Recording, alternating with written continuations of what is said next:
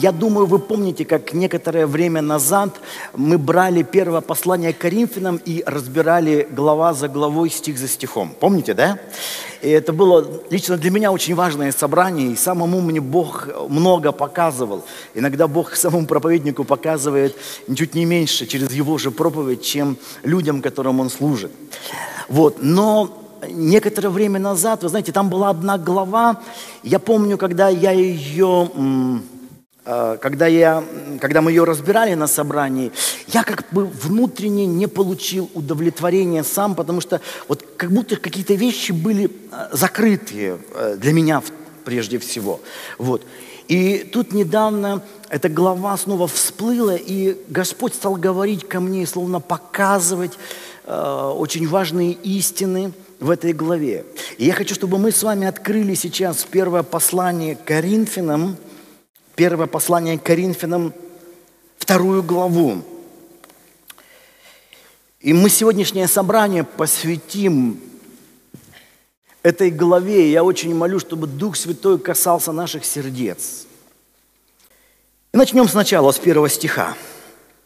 Вот апостол обращается к коринфским верующим – и говорит, «И когда я приходил к вам, братья, приходил возвещать вам свидетельство Божье, не в превосходстве слова или мудрости, ибо я рассудил быть у вас не знающим ничего, кроме Иисуса Христа и притом распятого, и был я у вас в немощи и в страхе и в великом трепете. Вы знаете, мы очень часто сконцентрированы на собственной личности – как бы укрепить свою личность, как бы развить свою личность. И вроде бы вот звучит нормально даже для христиан, ну, вот быть сильной личностью. Даже помню в школе а, у нас все время были такие вопросы, особенно на уроках литературы, когда мы разбирали какие-то произведения, вот как же стать личностью, вот стал человек личностью или не стал личностью. Помните, да, мы говорили, вот, вот это личность, а это вот типа вот не личность. Вот. И вот люди приходят в церковь, и мы уже здесь продолжаем с помощью Бога, укреплять свою личность, ну, как бы мы говорим, в Боге. Но на самом-то деле здесь такое лукавство, потому что в Боге это как бы такое добавление якобы смиренное. Вот равно, чтобы подойти к человеку и сказать, я люблю тебя, как мы говорим, я люблю тебя во Христе Иисусе. То есть, типа, как бы вне Христа тебя терпеть не могу. Вот, ну, ну во Христе я тебя вот как-то еще люблю. Ну вот, э, поэтому, когда мы как бы разбираем вот свою личность, да, вот как вот, как стать личностью с помощью Христа Иисуса, как, как бы вот развить, усилить свою личность. И мы абсолютно убеждены, чем сильнее наша личность, тем больше мы можем сделать для Бога. Чем сильнее наша личность, тем больше Бог может явить через нас свою славу. Так вот, апостол Павел, он полностью разбивает вот такие концепции, которые в современном христианстве чрезвычайно популярны. Я помню, я сам какое-то время был очарован этим, вот так укрепить свою личность, и как бы чем сильнее я, тем Бог во мне сильнее. Павел же, смотрите, он не только не развивает свою личность, свою какую-то самооценку, а он ее, словно, смотрите, умоляет. И он пишет, я был у вас в немощи, Здесь дословно греческое слово «болезни». То есть, как, типа, в, как, в болезни? Чем тут гордиться? Ну ладно, был в болезни, да хоть не пиши. Послание же на века останется. Что тебе вспоминать будут? Больной Павел. Но, смотрите, он не боялся писать о себе всю правду. Был у вас, смотрите, в немощи, в болезни, э, в страхе, причем он здесь не пишет в страхе Божьем – потому что от всякого другого страха надо освобождаться. Он писал, что у него был некий страх, и он дальше, смотрите, поясняет, в великом трепете. Вот я посмотрел, дословно в греческом языке написано многочисленная дрожь. То есть он трепетал. Я был у вас трепещущим, был у вас немощным, был у вас боящимся –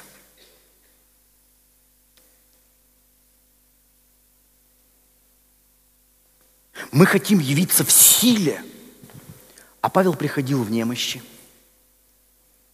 Мы хотим явиться вот в каком-то могуществе, так развиться, достичь. Павел же не только этого не стремился, он словно шел в другую сторону. И посмотрите, не только апостол Павел. Вот если мы откроем Евангелие от Луки, первую главу, вот посмотрите, очень интересные слова Марии, когда она узнала о том, что зачала Духа Святого, что родится Спаситель. Смотрите, первая глава Евангелия от Луки, 46 стих. «И сказала Мария, величит душа моя Господа, и возрадовался дух мой о Боге, Спасителе моем, что презрел он на смирение рабы своей, ибо отныне будут ублажать меня все роды. Там дословно макариос, то есть что ее ублажать? То есть благословлять, то есть поколения будут благословлять Марию. И здесь, знаете, такой синодальный перевод, он очень, как бы, как сказать, такой красивый, презрел на смирение рабы своей. Здесь вот слово смирение, послушайте, это слово тапейносин, означает не смирение, ничтожество. Бог презрел на ничтожество. Мы-то всеми силами стараемся этого избегать. Нет, я личность, я не ничтожество. Кто хочет быть ничтожеством? И мы хотим быть великой личностью и при этом знать Бога, иметь близкие отношения с Ним. И вот так получается, что Бог как-то дальше и дальше, мы ничего понять не можем. Давайте посмотрим вот на секрет Библии, как люди переживали Бога. Мария говорит, он презрел на ничтожество рабы своей. 49 стих, что сотворил мне величие сильный, и свято имя Его, и милость Его в роды родов, к боящимся Его, явил силу мышцы своей, рассеял надменных помышлениями сердец их. Если дословно написано так, рассредоточил надменных разумом сердца их. Рассредоточил надменных разумом сердца их. Вы знаете, наше, вот интересно, наше развитие в духовном плане, ума, всего, начинает работать против нас же самих. То есть вроде бы как бы в этом мире-то мы все круче и круче. А переживания Бога нет. Горе от ума. 52 стих. «Не изложил сильных с престолом, с престолов и вознес смиренных». Здесь то же самое слово, что и в 48 стихе. «Несмиренных возвысил ничтожных». Алчущих исполнил благ. Здесь дословно голодных наполнил добром. А богатящихся отпустил ни с чем – и вот это стремление быть человеком богатящимся, богатящимся и умом, и в материальном мире, оно так соответствует жизни этого мира. Но только Мария говорит, что такие люди остаются ни с чем в духовном плане. Ни с чем.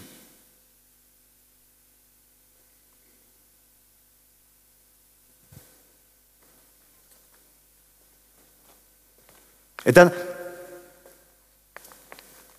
также соответствует словам Иоанна Крестителя, когда, помните, к нему пришли и говорили, вот, Иисус больше приобретает учеников, чем ты. Помните, что сказал Иоанн? Ему время расти, а мне моляться.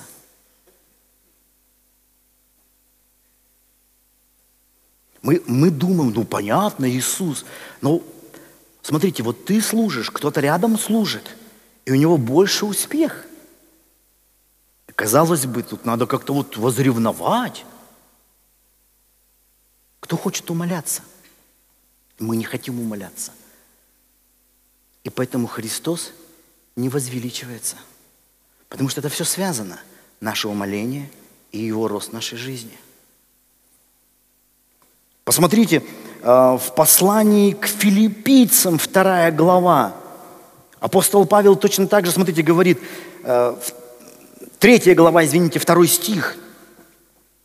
«Берегитесь псов, берегитесь злых делателей, берегитесь обрезания». Вот сейчас Павел говорит о служителях церкви того времени – и он так их называет, что это псы, злые делатели. Почему? Он поясняет, потому что обрезание мы, служащие Богу Духом и хвалящиеся Христом Иисусом, и не на плоть надеющиеся.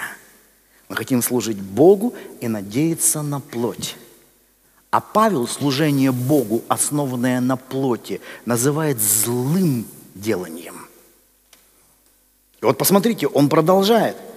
«А, Хотя я могу надеяться и на плоть. И вот тут краткая автобиография Павла. Если кто другой думает надеяться на плоть, то более я, обрезанный восьмой день, из рода Израилева, колена Вениаминова, еврей от евреев, по учению фарисей, по ревности гонитель Церкви Божьей, по правде законной, непорочный. Ну просто великий человек, вот просто готовый помазанник, готовый апостол, готовый служитель. Биография безупречна. Но, седьмой стих, что для меня было преимуществом, то ради Христа я почел тщетую. Здесь вот я посмотрел в, в греческом языке такая игра слов. Здесь дословно так. То, что было для меня прибылью – то я счел через Христа убытком. И заметьте, вот все эти вещи, они в этом мире прибыль. Павел говорит, так вот это вот было прибылью. Причем это может быть даже быть прибылью в религиозном мире. Но в познании Христа, он говорит, я это почел, почел убытком. И это вот слово «чита», да, это вот дословно с греческого языка убыток, ущерб, урон, вред –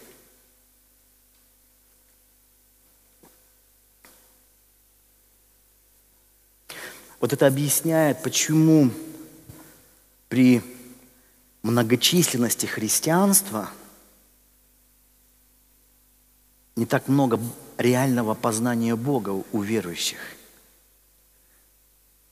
Потому что мы хотим шагать в ногу с этим миром, быть не менее крутыми, быть не менее великими, быть не менее успешными, но и при этом, конечно, иметь близкие отношения с Господом. То есть все бонусы плюс самый главный бонус. А Павел эти вещи противопоставляет. Он говорит, прибыль в этом мире, убыток в духовном мире. И вот смотрите, восьмой стих.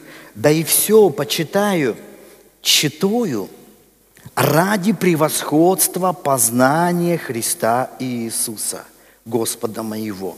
Для Него я от всего отказался. Здесь опять это слово, здесь дословно, через которого во всем я потерпел убыток.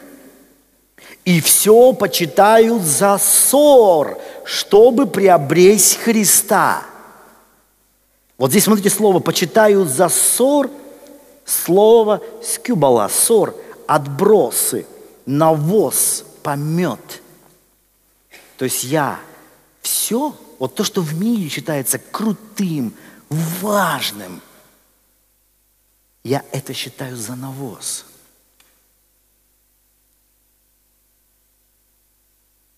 Мы-то и хотим и там, и там.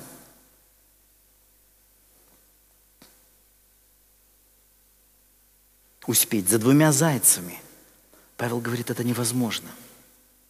Это, не, это выбор. Это выбор. Ты можешь быть крутым, но просто быть религиозным человеком. А если ты хочешь чего-то больше, все направление меняется. Направление твоей жизни. И найтись в нем не со своей праведностью, которая от закона, но с той, которая через веру во Христа, с праведностью от Бога по вере, чтобы познать Его и силу воскресения Его, и участие в страданиях Его, сообразуясь смерти Его, чтобы достигнуть воскресения мертвых.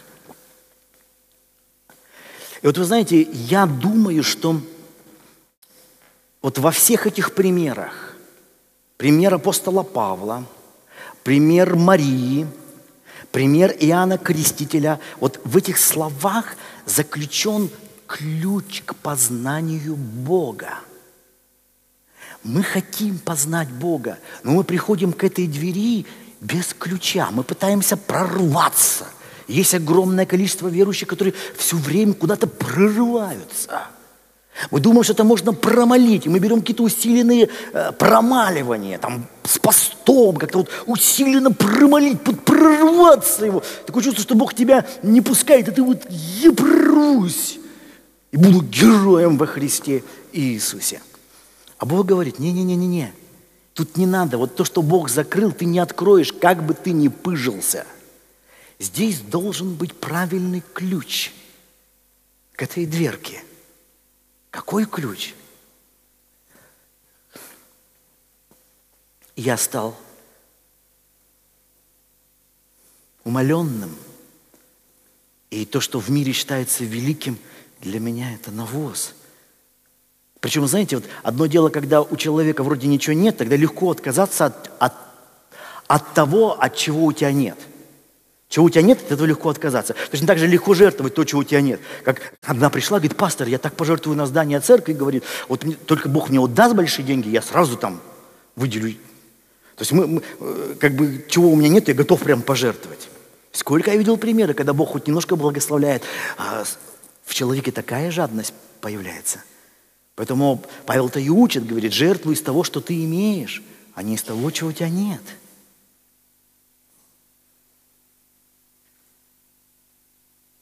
И вот посмотрите, как интересно. Вот, э, вот этот ключик, некое умоление. Почему? Потому что Бог не даст своей славы никому.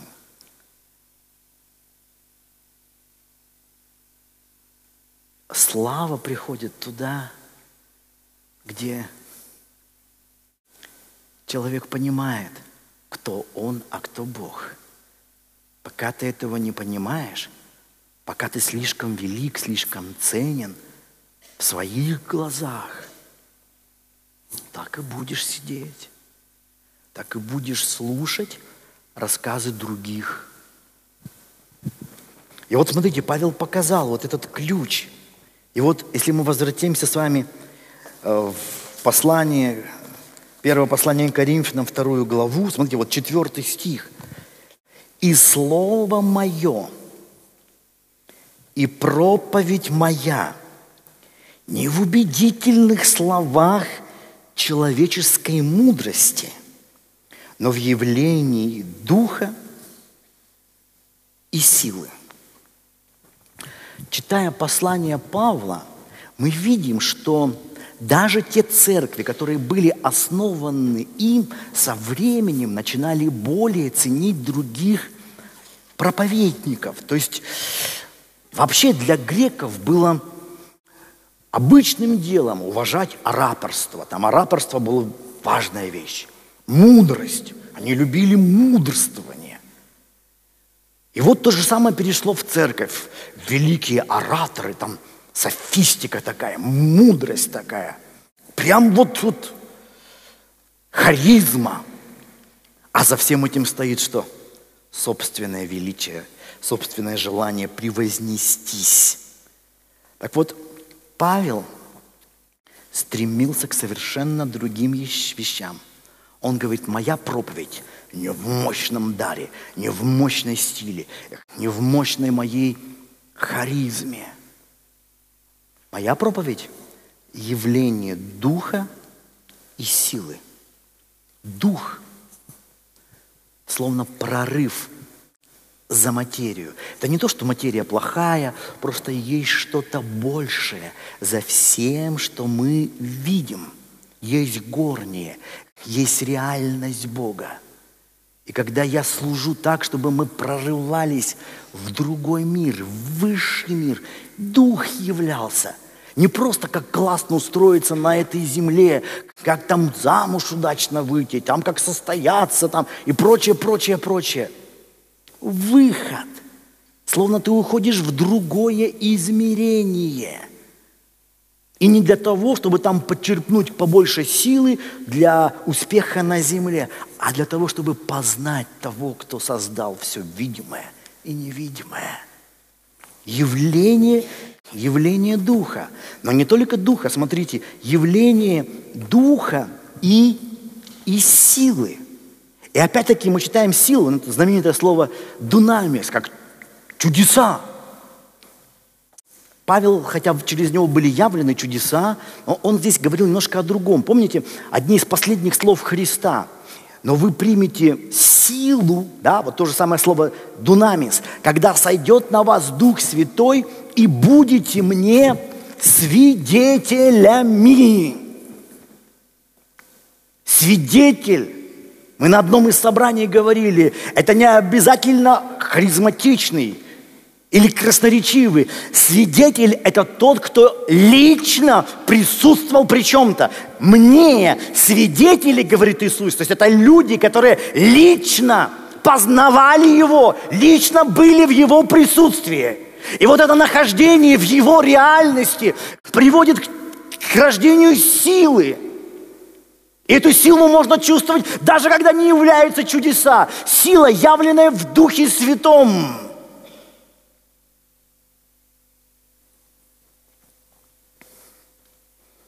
Его присутствие рождает и силу, рождает и плоды. Мне очень понравилось, я когда слушал проповедь Олега, вот то, что Олег, ты говорил, вот плод, вот это, это во многом изменило мое понимание, потому что всегда, когда я думал о плоде духа, у меня это было связано с сельским хозяйством. Вот что-то, что-то надо взращивать и прочее, прочее. Вот а, Олег словно по-новому показал мне это слово плод духа, как то, что связано не с сельским хозяйством, а с ребенком в утробе. И это рождается, это появляется только как следствие близости. Нет близости, нет плода.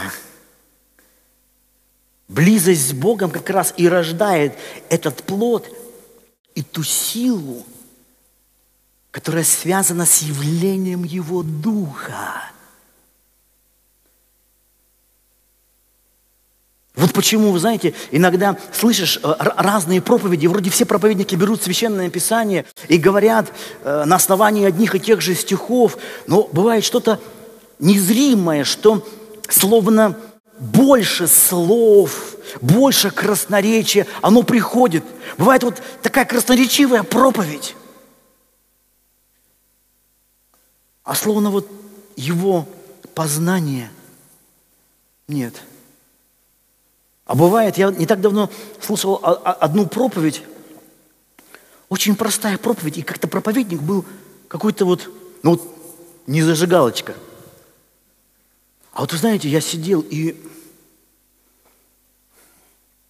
и словно Божье присутствие сошло. Или бывает книгу читаешь, я помню, недавно читал одну книгу – я сидел в самолете, ее читал. А, и, и, и книга такая, почему я взял ее в самолете, потому что в самолете-то сидишь, вот, ну, там нечего больше делать, только читать. И такая книга, я помню, начал читать, и, и не просто, там как-то вот, ну, скажем так, не ярко написано. Но я когда сидел в самолете и читал, я вдруг четко почувствовал, вот словно Дух Божий наполнил мое сердце. Я словно ощутил, что этот человек написал эти слова из Божьего присутствия. И они такие простые, эти все слова можно в других книгах найти. В самих словах не было ничего там суперского, но словно было что-то больше слов. И я пережил это вот явление Духа – Явление Духа. Хотя я не сказал бы, чтобы этот писатель какой-то, знаете, вот Лев Толстой и Достоевский. А вот явление Духа есть. А бывает что-то такое яркое, талантливое. Но это словно все построенное на человеческой харизме, а Духа не чувствуется. Понимаете, о чем я говорю, да? Так вот Павел-то и, и, и, и говорит об этом. Хотя вроде Павел был очень образованным человеком. Он мог на плоть надеяться. Он говорит, но познав Христа, это не то, что я раньше был иудеем, а сейчас стал христианином. Раньше я за одно сражался, сейчас я за другое сражаюсь. Его жизнь поменялась, его служение поменялось. Из служения плоти он перешел в служение духа. И служение мертвым буквам он перешел в служение жизни. Вот он и пишет.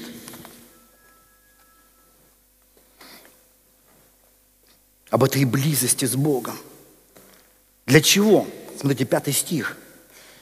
Чтобы вера ваша утверждалась не на, не на мудрости человеческой, но на силе Божьей. Вот во многом учение о Боге, проповеди разные, теология, это просто-напросто стало человеческой мудростью. К средним векам теология, богословие достигли такого масштаба, таких глубин, что уже большинство христиан, читая э, теологические книги, уже мало чего могли понять. Так это все было мудро. Но при этом церковь, знаете, она стала словно сухой какой-то. Один из величайших теологов 13 века был Фома Аквинский, знаменитый философ.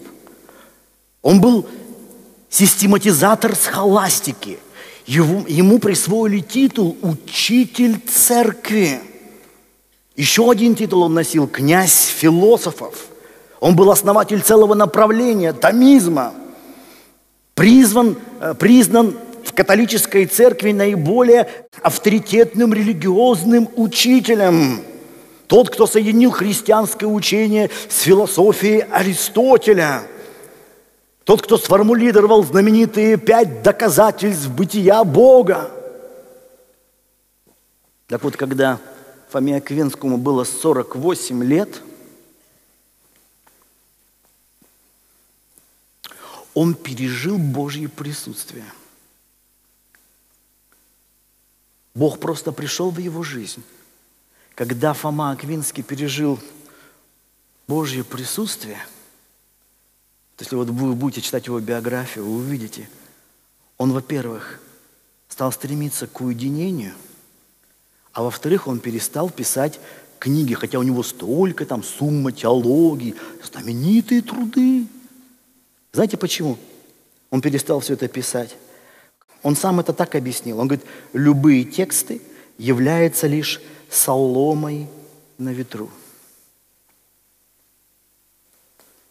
пережив Бога, он понял, насколько тщетна вся эта мудрость, в том числе религиозная, вся религиозная мудрость.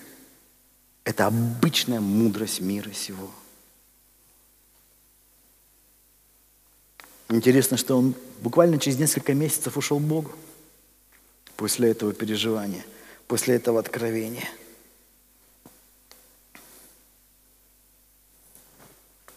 Апостол Павел, он также говорит, что я не, не, не, стараюсь служить неубедительными словами человеческой мудрости, а явлением духа и силы. Как можно так служить? Вот смотрите, в этом же послании, вот, если мы посмотрим с вами четвертую главу, да, вот несколько страниц пролистните, четвертая глава, как это можно? Вот четвертая глава, третий стих, он объясняет. Для меня очень мало значит – как судите обо мне вы или как судят другие люди, я и сам не сужу о себе. Вот тебе важно, что о тебе говорят. Вот порой нам важно, очень намного важнее казаться, а не быть. Что о нас говорят, нам так важно. Если тебе так важно, что о тебе говорят, значит, твоя личность для тебя сильно-сильно важна. Или даже, а сам часто думаешь о себе или пилишь себя, вот я вот такой, такой. Сам часто? Мы, бывает, занимаемся таким самоедством. Да даже наше самоедство, оно говорит лишь об одном. Твоя личность такая важная для тебя. Такая важная для тебя. Вот и сиди с ней. Вот и пытайся ее вот возвеличить все больше и больше, чтобы и сам о себе хорошо думал, и другие тебе хорошо говорили. А Павел говорит, для меня мало значит это. Ибо хотя я ничего не знаю за собой, но тем не оправдываюсь. Судья же мне Господь.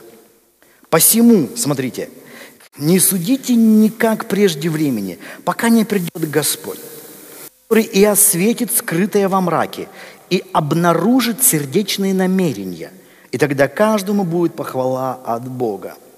Это, братья, приложил я к себе и Аполосу ради вас. Аполос считался одним из таких самых ярких ораторов в церкви того времени. Так вот, смотрите, что Павел пишет.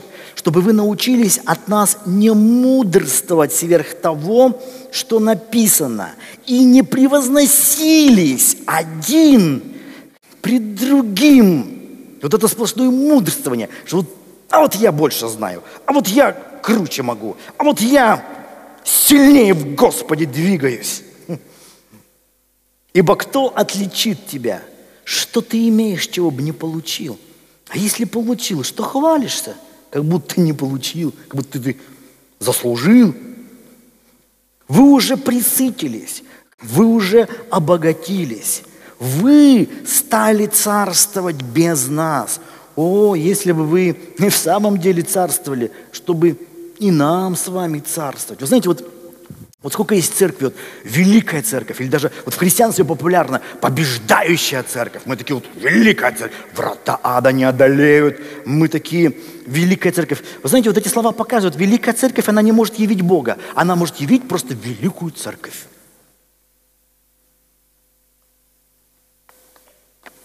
Потому что в любом величии нашем много плоти. А где много плоти, там мало духа. А вот как быть частью ничтожной церкви, а? Так сразу, знаешь, вот наша, ой, я не хочу быть частью ни, ни, ничтожной церкви, я хочу быть частью великой церкви. Вот такой вот.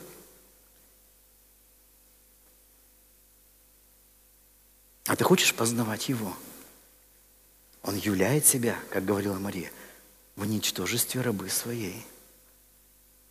Причем это, знаете, не такое религиозное, потому что бывают такие слова, «О, я раб, прям ничтожный, червь, Господи, пред тобой». Но за всеми этими словами такая мысль, и вот как, какой же я, и ты прямо красуешься своим смирением. Ну, Бог все видит, понимаете? Здесь важны не как ты это все э, в какие-то слова это обличишь, Бог в сердце смотрит. И бывает за словами «раб Божий» столько гордости, столько самолюбования. Вот я так, я такой смиренный, я вот такой, потому что это, это опасность. Помните, я как-то говорил, что я э, был в одном городе, ко мне подходит сестра и говорит, пастор, вы знаете, я смотрю ваши последние проповеди, и я такое переживаю, вы знаете, вот какое-то необычное, что отличается от других проповедников. Вот вы стали служить так просто, но через это такое вот исцеление души приходит. Я такой думаю, да, насколько я умолился пред Господом. И я прям так залюбовался своим умолением. Думаю, вот я вот смиренный такой стал. И Бог же являет себя недюже. И тут же поймал себя на мысли, гордость при, пришла, словно вот она обошла сзади и с другой стороны проявила себя. Та же плоть. Вы знаете, может, может быть плоть или в величии, или в уничижении. Поэтому Тут важно не какие ты слова говоришь, важно, что внутри тебя происходит. Бог смотрит на сердце, понимаете? Бог смотрит на то, что происходит внутри.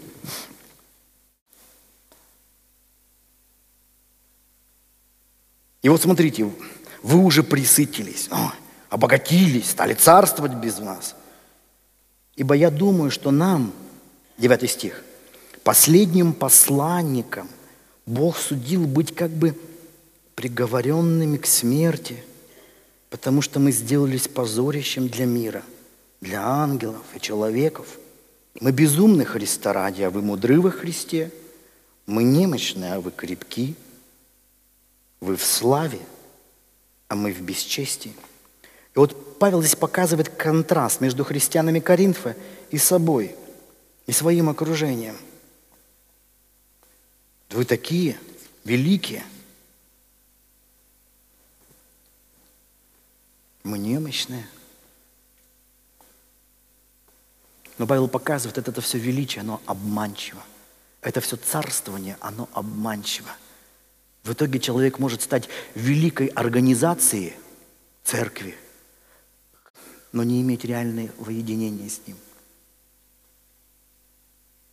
И тут уже для чего ты пришел? Реализовывать свои амбиции через веру или познать того, кто больше всего, что ты видишь и всего, что тебя окружает. Познать суть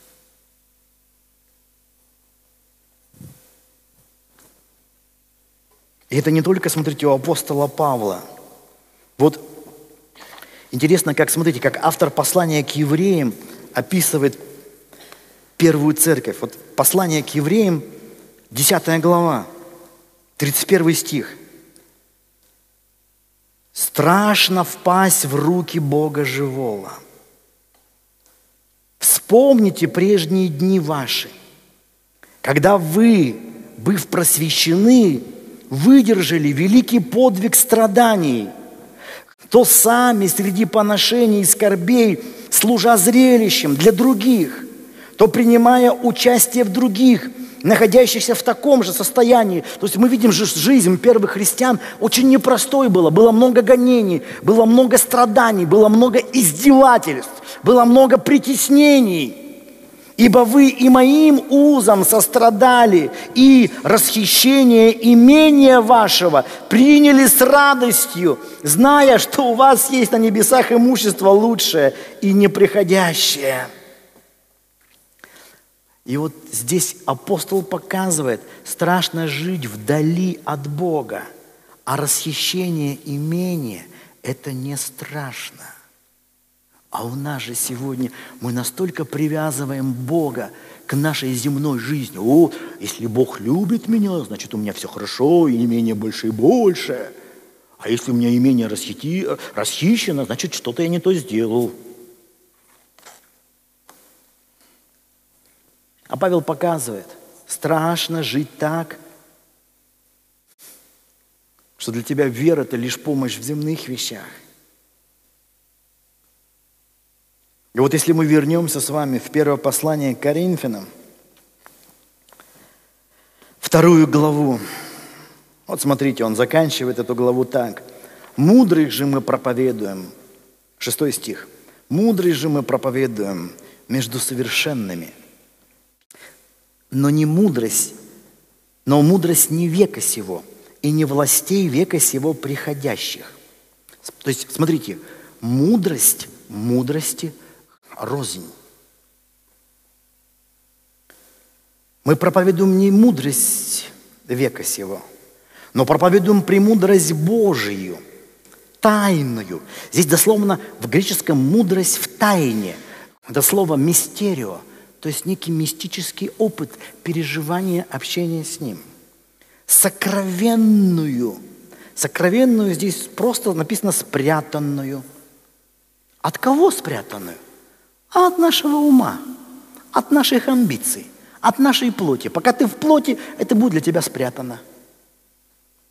Которую Бог предназначил прежде веков к славе нашей – который никто из властей века сего не познал, ибо если бы познали, то не распяли бы Господа славы.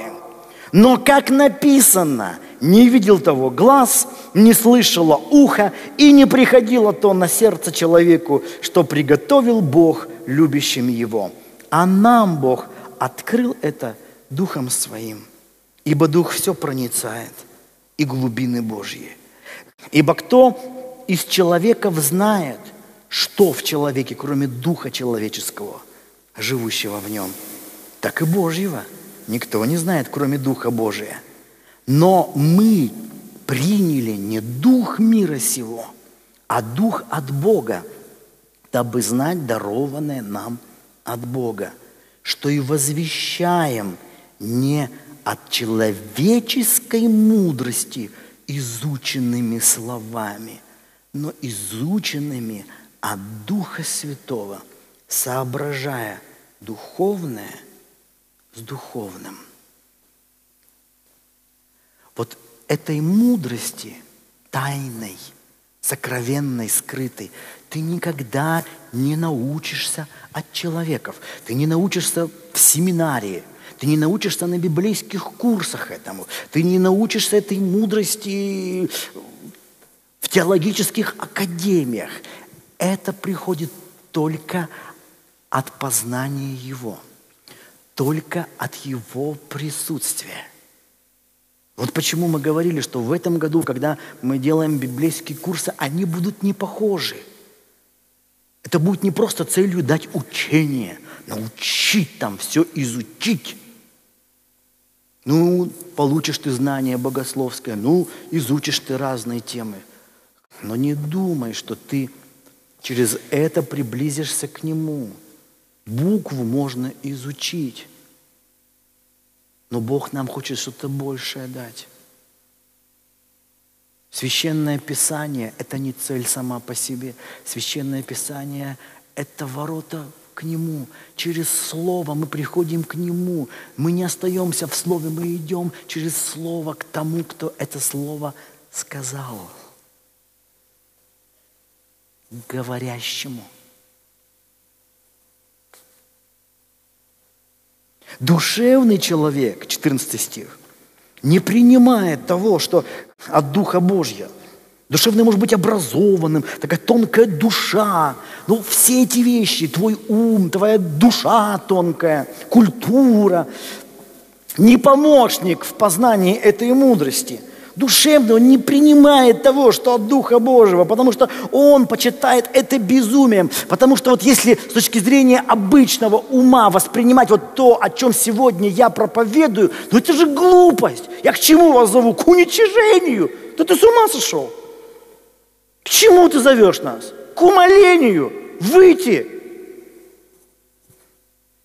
Поэтому намного приятнее слушать проповеди, где в христианские слова обернута обычная цель быть крутым, быть великим, там, достичь чего-то, реализоваться с Божьей помощью, в Его благодати, там, во Христе Иисусе. И вот это всякая религиозная терминология. Но в итоге твоя, твоя плоть, она слушает это и говорит, да, да, мне это нравится, я и так это хочу, слава Богу, Бог мне в этом поможет. Когда же ты слушаешь вот то, что написал апостол Павел, у тебя...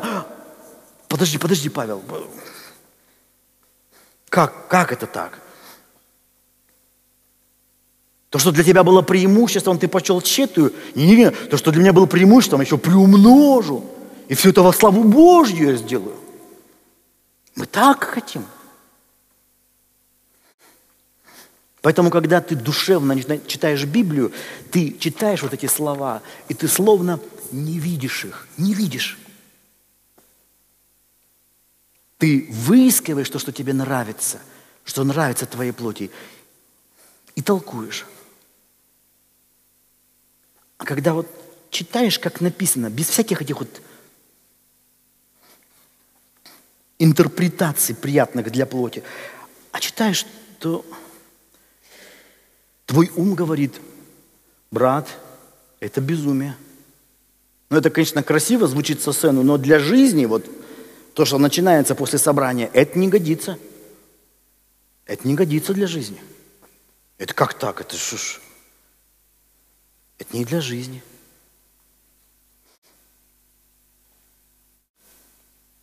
И в действительности, пока ты пытаешься все это воспринимать разумом, ты никогда это не поймешь.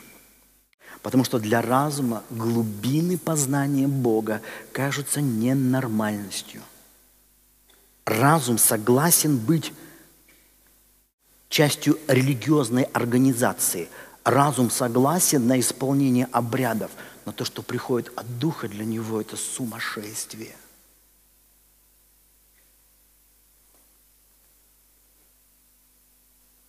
И Павел говорит, что душевный не может это разуметь, несмотря на все его образование, знания, потому что, о, потому что о сем надобно судить духовно. Здесь разум не помощник, здесь душа не помощник, здесь только дух может воспринять. Но духовный судит о всем – а о нем судить никто не может. Конечно, о нем могут судить, но они этого не понимают. Для них это безумие. Ибо кто познал ум Господен, чтобы мог судить его? Видите, что такое духовный? Духовный человек. Человек, соединенный с умом Господа. А этот ум для ума человеческого – не подвластен. Этот ум для души человеческой не познаваем. А мы имеем ум Христов. И вот соединившись с тем, что здесь Павел называет умом Христа, то, что нельзя твоим плотским умом постичь или познать, то, что можно пережить только в самой твоей большой глубине, в твоем духе. То, что Павел называет тайной мудростью в тайне, мистерию. К этому он призывает. Павел сам это переживал. Павел призывает нас это пережить. Иначе мы превратимся в тех же самых фарисеев – Просто те фарисеи были Ветхого Завета, мы становимся фарисеями Нового Завета. Форма красивая, внутри ничего. Это пережил Фома Аквинский, когда просто пришло Божье присутствие, и он посмотрел на свои великие труды, признанные церковью величайшими богословскими книгами, и понял, это не опишешь, настоящую глубину ее не описать ее умом не сформулировать. Ее можно только переживать в сердце. С умом Христа можно соединиться только своей глубиной. И соединившись с этой глубиной, ты понимаешь, Он великий, безграничный, чудесный и дивный – тебя приходит совсем другой взгляд на эту жизнь. Ты не то, что теперь ее избегаешь, ты ее по-другому начинаешь оценивать. Ты понимаешь, что никакие блага этого мира, никакой успех не стоит компромиссов, лжи, обмана, преувеличивания и прочего, и прочего, и прочего. Потому что все это Вся эта мирская слава, мирской успех, как цвет на траве. Фу! И нет. И жизнь наша такая короткая. Только вроде бы маленьким был, в школу пошел, смотришь, бабах, 40, бабах, 60, ой, 80 лет. А еще вроде жить-то не начал. Так все быстро проносится. Так все. Для чего все это было-то? Для чего? А было для того, чтобы ты что-то познал, стоящее за всем этим видимым.